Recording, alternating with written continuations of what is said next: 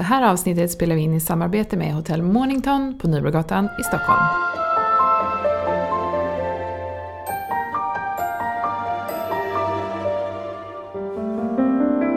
Välkommen till Föräldrakallen, podden för dig. Okej, fortsätt. Kör på. Det här är alltså podden för dig som vill lyssna mer om föräldraskap, graviditet och barn. Nu är vi idag, det är härlig stämning i studion. Ja, verkligen. Vi är glada. Mycket. Ja. För idag ska vi prata bäckenbottenträning och kan det göra en allt annat, eller kan inte göra en annat än glad. Nej, men exakt. Och vi har Kristina Müller här, hon är chefsbarnmorska vid BB Stockholm Family City i Stockholm. Mm. Och vi ska ju prata om det här, vad som händer när man knip. Ja, tappar underlivet, höll jag på att säga. Men det är ju lite så efter en graviditet. Man lägger det någonstans och sen hoppas man få tillbaka det en dag. Ja, men det är inte bara självklart, utan det måste man ju jobba på. Min förra chef, eller inte för länge sedan, men hon tyckte att alla tjejer skulle göra ett knip varje gång de gick igenom en dörröppning. Så smart med sådana där knep. Det är ganska smart. Det roliga är att det syntes väldigt väl på henne när hon gjorde ett knip. Ja. Ja. Men jag har en bekant också som berättade också ett sånt där smart trick, så jag tror det är så man måste jobba. Hon berättade att varje gång hon står vid ett rödljus, när hon trycker liksom på knappen vid ett rödljus, så kniper hon. Då knips det. Eller i hissen också. Så fort de står i hissen, hon har en hiss till jobbet. Ja. Kan de prata samtidigt? Jag vet inte. God morgon. Nej, men det är så viktigt. Ja, men det är, alltså det är att om man tänker konsekvensen, den värsta konsekvensen kan vara, alltså man kan ju bli inkontinent både här och där. Och det vill man ju helst inte. Nej. Så att det hjälper. Jag tänker också i takt med att man åldras och sådär, så blir det ju lättare att man inte kan hålla tätt, och det är ju väldigt begränsande. Men det känns som att det här har fått ta lite större plats nu för tiden. Man pratar inte riktigt lika mycket om det tidigare, men det är väldigt många som vill hoppa in i gymmet eller liksom ut i löparspåret så fort de har fått barn, och det kan ju vara en naturlig känsla. Men det här är ju inte alls. Nej, eller inte alls. Nej. Absolut. Men det här är ju verkligen den första och allra viktigaste träningen innan man ger sig på sådana grejer.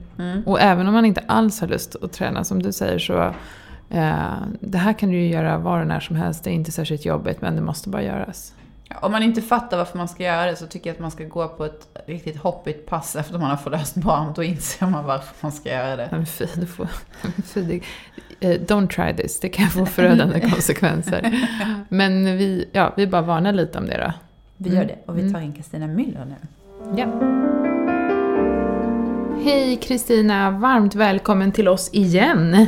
Tack snälla, jättekul att vara tillbaks. Ja, kul att ha dig här. Kan inte du börja med att berätta lite grann, vad jobbar du med? Jag jobbar ju som chefbarnmorska på BB Stockholm Family City. Och vi har bestämt hos oss att vi ska lägga lite mer krut på bäckenbotten.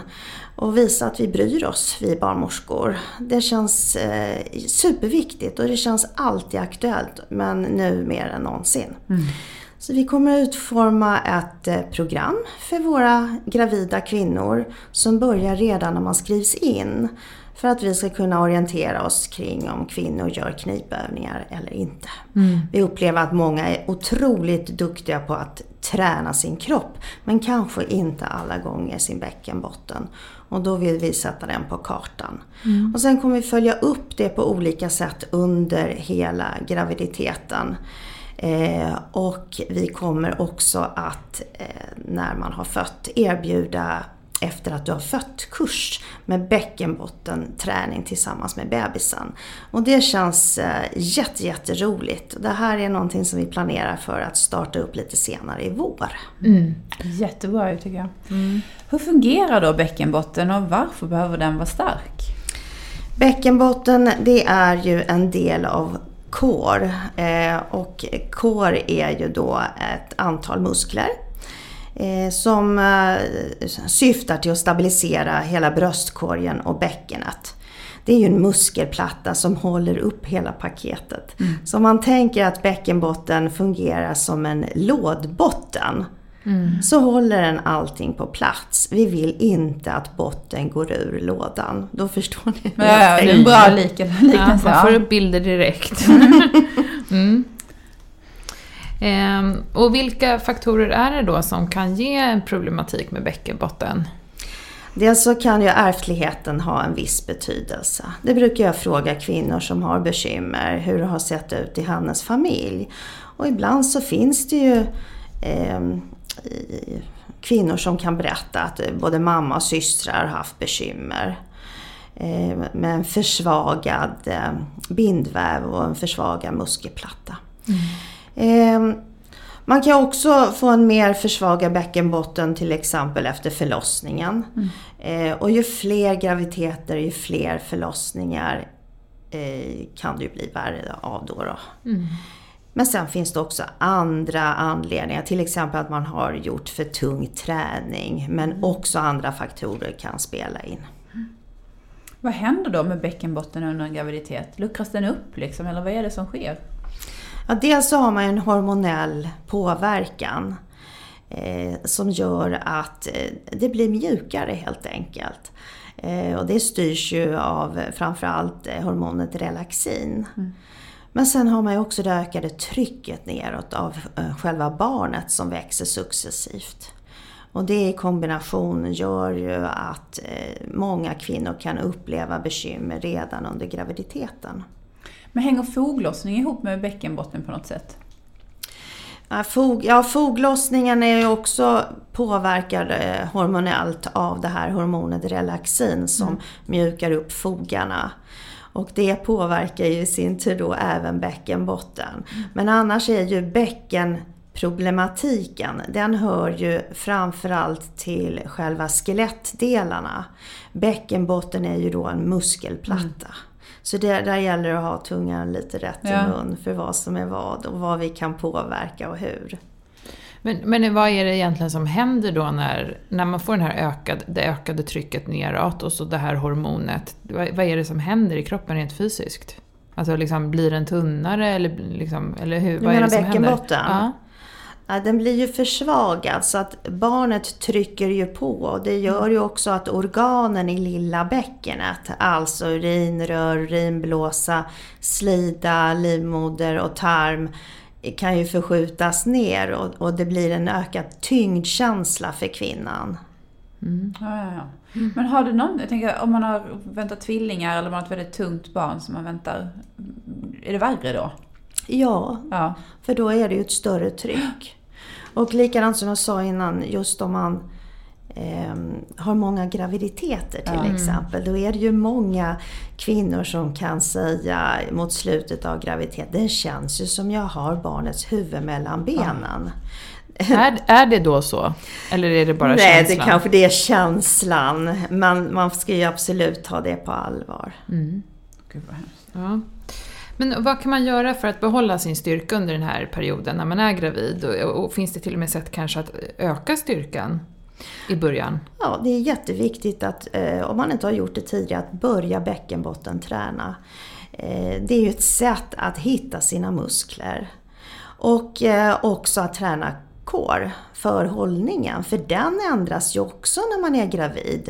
Ju längre man går, ju större magen blir, belastningen ändras, så behöver man ju staga upp sig så att säga, för att inte få en massa problematik med både rygg och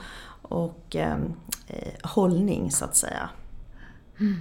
Ska man träna sin bäckenbotten under hela graviditeten tycker du? Ja, det tycker vi absolut. Däremot så kommer man, oavsett hur vältränad man är, att känna att man får en försvagad bäckenbotten under graviditeten. Mm. Ja, men för kommer jag med ett sexpack liksom och är väldigt vältränad och har rutor och sådär, det har egentligen inte med bäckenbotten att göra, eller är det en koppling däremellan? Du ser på dig själv på det här viset. Ja, men precis. För så ser min kropp ut nämligen, alla som undrar. 8-pack. Ja, alltså det är ju en del av musklerna som hänger ihop, absolut. Men bara för att du har tränat väldigt mycket bukmuskler så kanske du inte har tränat själva lådbotten då. Nej. Utan det gäller ju att du tränar båda delarna. Mm. Men idag så är ju väldigt många både fysioterapeuter och träningspersoner, alltså PT och så, väldigt medvetna om bäckenbotten. Mm. Och försöker måna väldigt mycket om att man inte ska överbelasta och träna på rätt sätt. Mm. Vi poddade ju med Olga Rönnberg här för ett tag sedan, och hon pratade faktiskt om personlig knipare istället för personlig tränare. Att det är så viktigt att liksom få hjälp med knipet och att det sitter. Och det är jätteviktigt, absolut. Jag kan inte nog trycka på det. Nej. Men kan du inte berätta lite mer exakt, hur gör man en knipövning? Skiljer det sig vad man ska, liksom, hur man ska knipa under graviditeten och hur man jobbar efteråt? Alltså om man tränar och kommer igång redan under graviditeten, då är det ju lättare att hitta tillbaka än om du inte har någon kontakt med underlivet, så att säga. Man kan träna, man har många olika liknelser på hur man ska göra när man bara förklarar. Man pratar om blixtlåsträning. Har ni hört talas om det? Mm. Ja.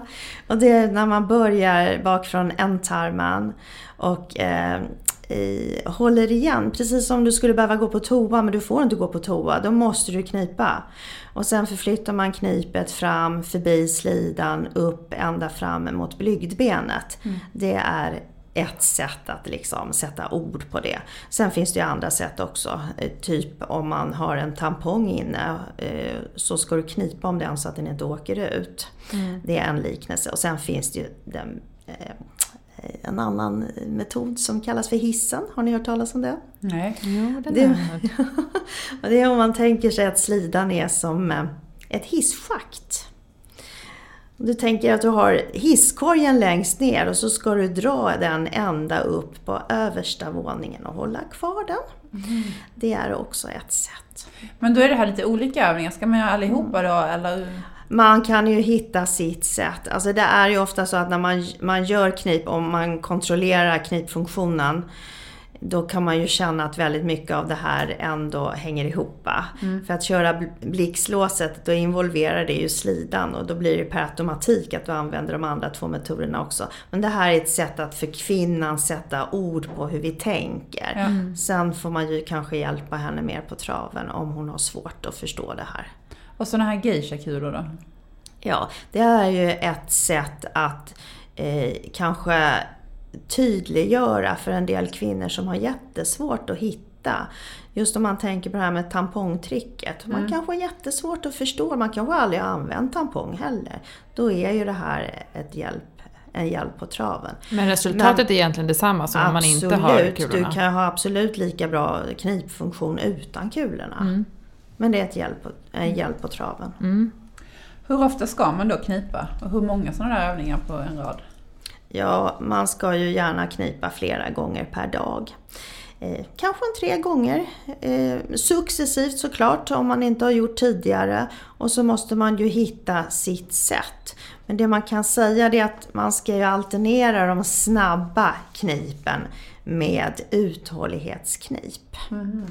Hur länge ska man kunna hålla ut då? Ja, en liten stund. Ja.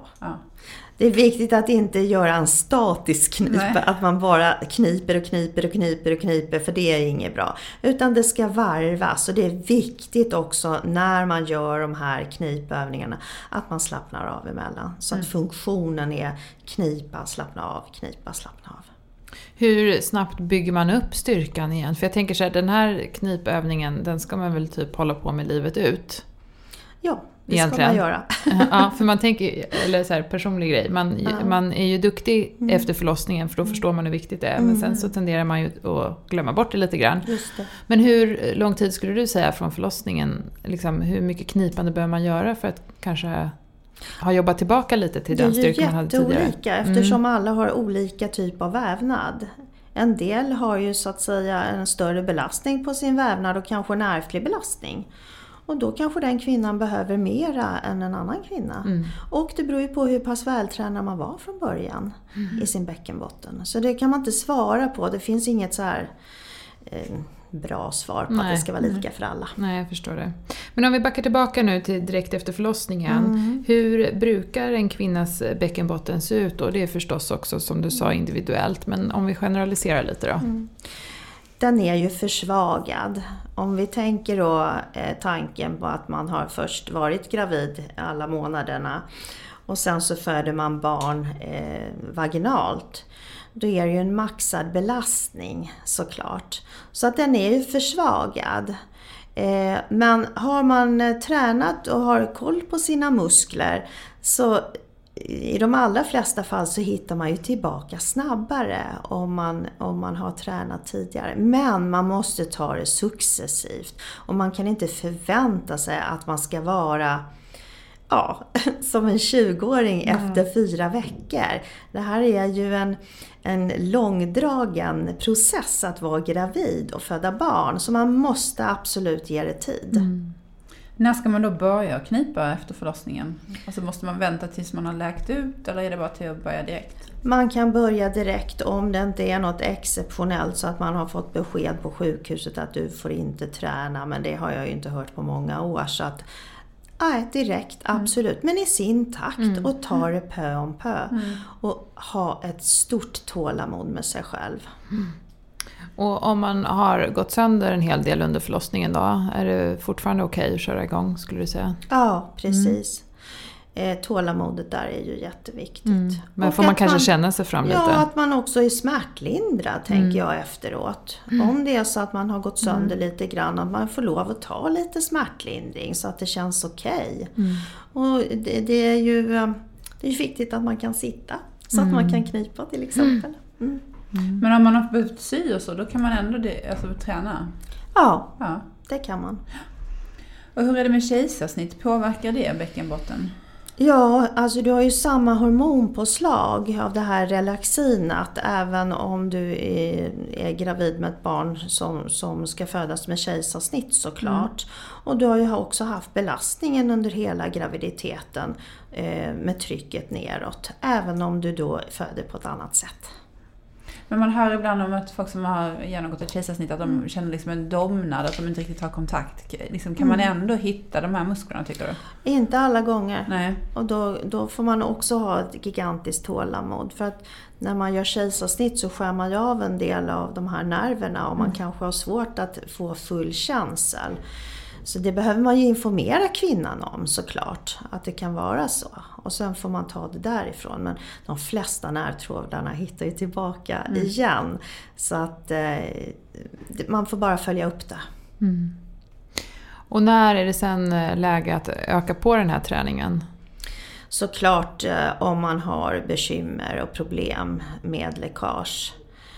Då behöver man ju verkligen vara supermån om att komma igång och träna på.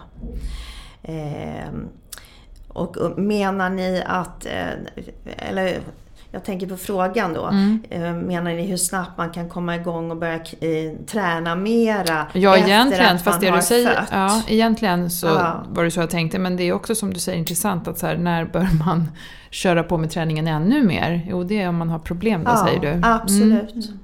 Mm. Men om vi ställer frågan på det andra sättet så här, man börjar ju försiktigt och känner lite pö om pö och kommer igång. När borde man liksom köra den här vanliga dagliga träningen? Där är det lite kontroversiellt för att alla säger olika. Fysioterapeuterna säger en sak, gynekologerna säger ibland en annan sak och där får man förhålla sig. Det som är viktigt är att ta det steg för steg men att alltid börja med bäckenbottenträningen innan man väver in all den andra träningen. Och återigen då att man har lådgolvet intakt när man börjar med den andra träningen. Men vi pratade lite grann om det innan att våga gå på till exempel ett pass på ett gym eller någonting där det innebär att man ska hoppa lite och sådana saker. Liksom, kan man förvänta sig att det ska inte finnas något läckage överhuvudtaget? Så tränad ska man kunna vara, eller? Ja, det beror på när du tänker. Då men du tänker i rimlig tid, vi säger till och med ett år efter en förlossning. Liksom, att man ska... Ja, alltså jag brukar säga att det tar upp till ett år innan man är tillbaka i sin kropp. Det tar 9 månader att producera en bebis och det tar ungefär ett år innan man är tillbaka i sig själv. När man har hormonerna, speciellt om man har ammat eller om man ammar, då behöver man ha avslutat amningen, få tillbaka hela östrogenpåslaget, kanske börja menstruera igen för att slemhinnor och hela läkningsprocessen ska vara over and done. Sen beror ju också på såklart, vad hade man för träningskapacitet innan? Är man elittränad och jättestark i kroppen, då kommer man tillbaka snabbare för man vet hur kroppen funkar. Men har man inte varit det utan man är en medioker, normal tränad person, då får man inte hasta fram för fort. Mm. Hur vet man då att knipandet har gett resultat? Då kan man ju känna att det blir en förbättring om man har haft bekymmer till exempel med... Alltså om man har haft problem efter att man har fött. Och då får man ju göra en kontroll kanske om man inte känner att det känns bra själv. Och hur påverkar det sexlivet? Liksom, kan man märka resultat där att man är med i matchen? Ja, alltså har man en god bäckenbottenfunktion så uppskattar man säkerligen sexlivet bättre. För då har man en kontakt med sitt underliv. Självklart. Mm. Men finns det fall där det inte räcker med att knipa för att träna upp sin bäckenbotten? Och vilken hjälp måste man söka då? Jag har talat om operationer. Ja, alltså så kan det verkligen vara. Om man har läckage där regelbunden träning inte har gett något resultat nämnvärt och kvinnan har fortsatta bekymmer, så behöver man ju absolut hjälpa henne på olika sätt. Och då måste man ju prata antingen med oss barnmorskor eller sin gynekolog. Sen finns det också bäckenbottencentrum på en hel del av sjukhusen där man kan få tips och råd och där man har både uroterapeuter och fysioterapeuter, gynekologer, urologer så att man kan få stöd och hjälp. Och då kan man också skala ner det här och se vad består bekymmerna, hur omfattande är de. Man kan få träningsprogram, uppföljning och ibland även operation. Mm. Men vad är det då man ska reagera på? Vilka är symptomen på att man fortfarande har ett svagt bäckenbotten? Ja, det är ju läckage då. Och det kan man ju ha då antingen urinläckage, men man kan ju också ha gas- eller avföringsläckage. Och det är ju väldigt jobbigt för en kvinna som har de här bekymmerna. Man kan också känna att det är en ökad tyngdkänsla som inte ger med sig. Eller att man känner, vi brukar säga skav i underlivet. Mm. Ungefär att det känns som om man har satt in en tampong fel jättelångt ner och så sitter den där och bara irriterar. Det känns helt enkelt inte som vanligt. Och vad är framfall egentligen och vem kan få det? Ja, alla kvinnor som kanske då har en försvagad bäckenbotten och som har fött några barn så kan ju bli en påverkan då. Och då framfall, då tänker man oftast att det är livmodern som hänger ner i slidan. Så. Men om man tänker då på att man har alla de här organen, urinblåsa, urinrör, slida, livmoder och tarm, så kan ju de här olika organen hänga ner eller trycka ner på olika sätt. Och då kan man ju ofta uppleva det här som skav eller att det känns som att det är en verkligen ökad tyngdkänsla. Man kan ha bekymmer med avföringsproblem. Alltså svårt att gå på toa till exempel om tarmen är involverad. Och så. Men det är inte så att organ eller tarmar åker ut? Nej, så brukar det inte vara. Nej. Men en ökad belastning, och då ska man ju absolut söka för det. Mm. För jag tänker så här... Min bild av framfall är att liksom, om man springer i löparspåret och så helt plötsligt åker typ tarmarna ut. Det är ju så man har tänkt på det tidigare. Men så behöver det alltså inte vara. Nej, så brukar det inte vara. Nej. Nej, men det är bra att veta det. Ja, för att, absolut. Ja. Och sen är det ju så att vi får ju väldigt mycket frågor väldigt snabbt efter att kvinnor har fött. Att oj, det känns jättekonstigt här och jag undrar om jag har fått framfall.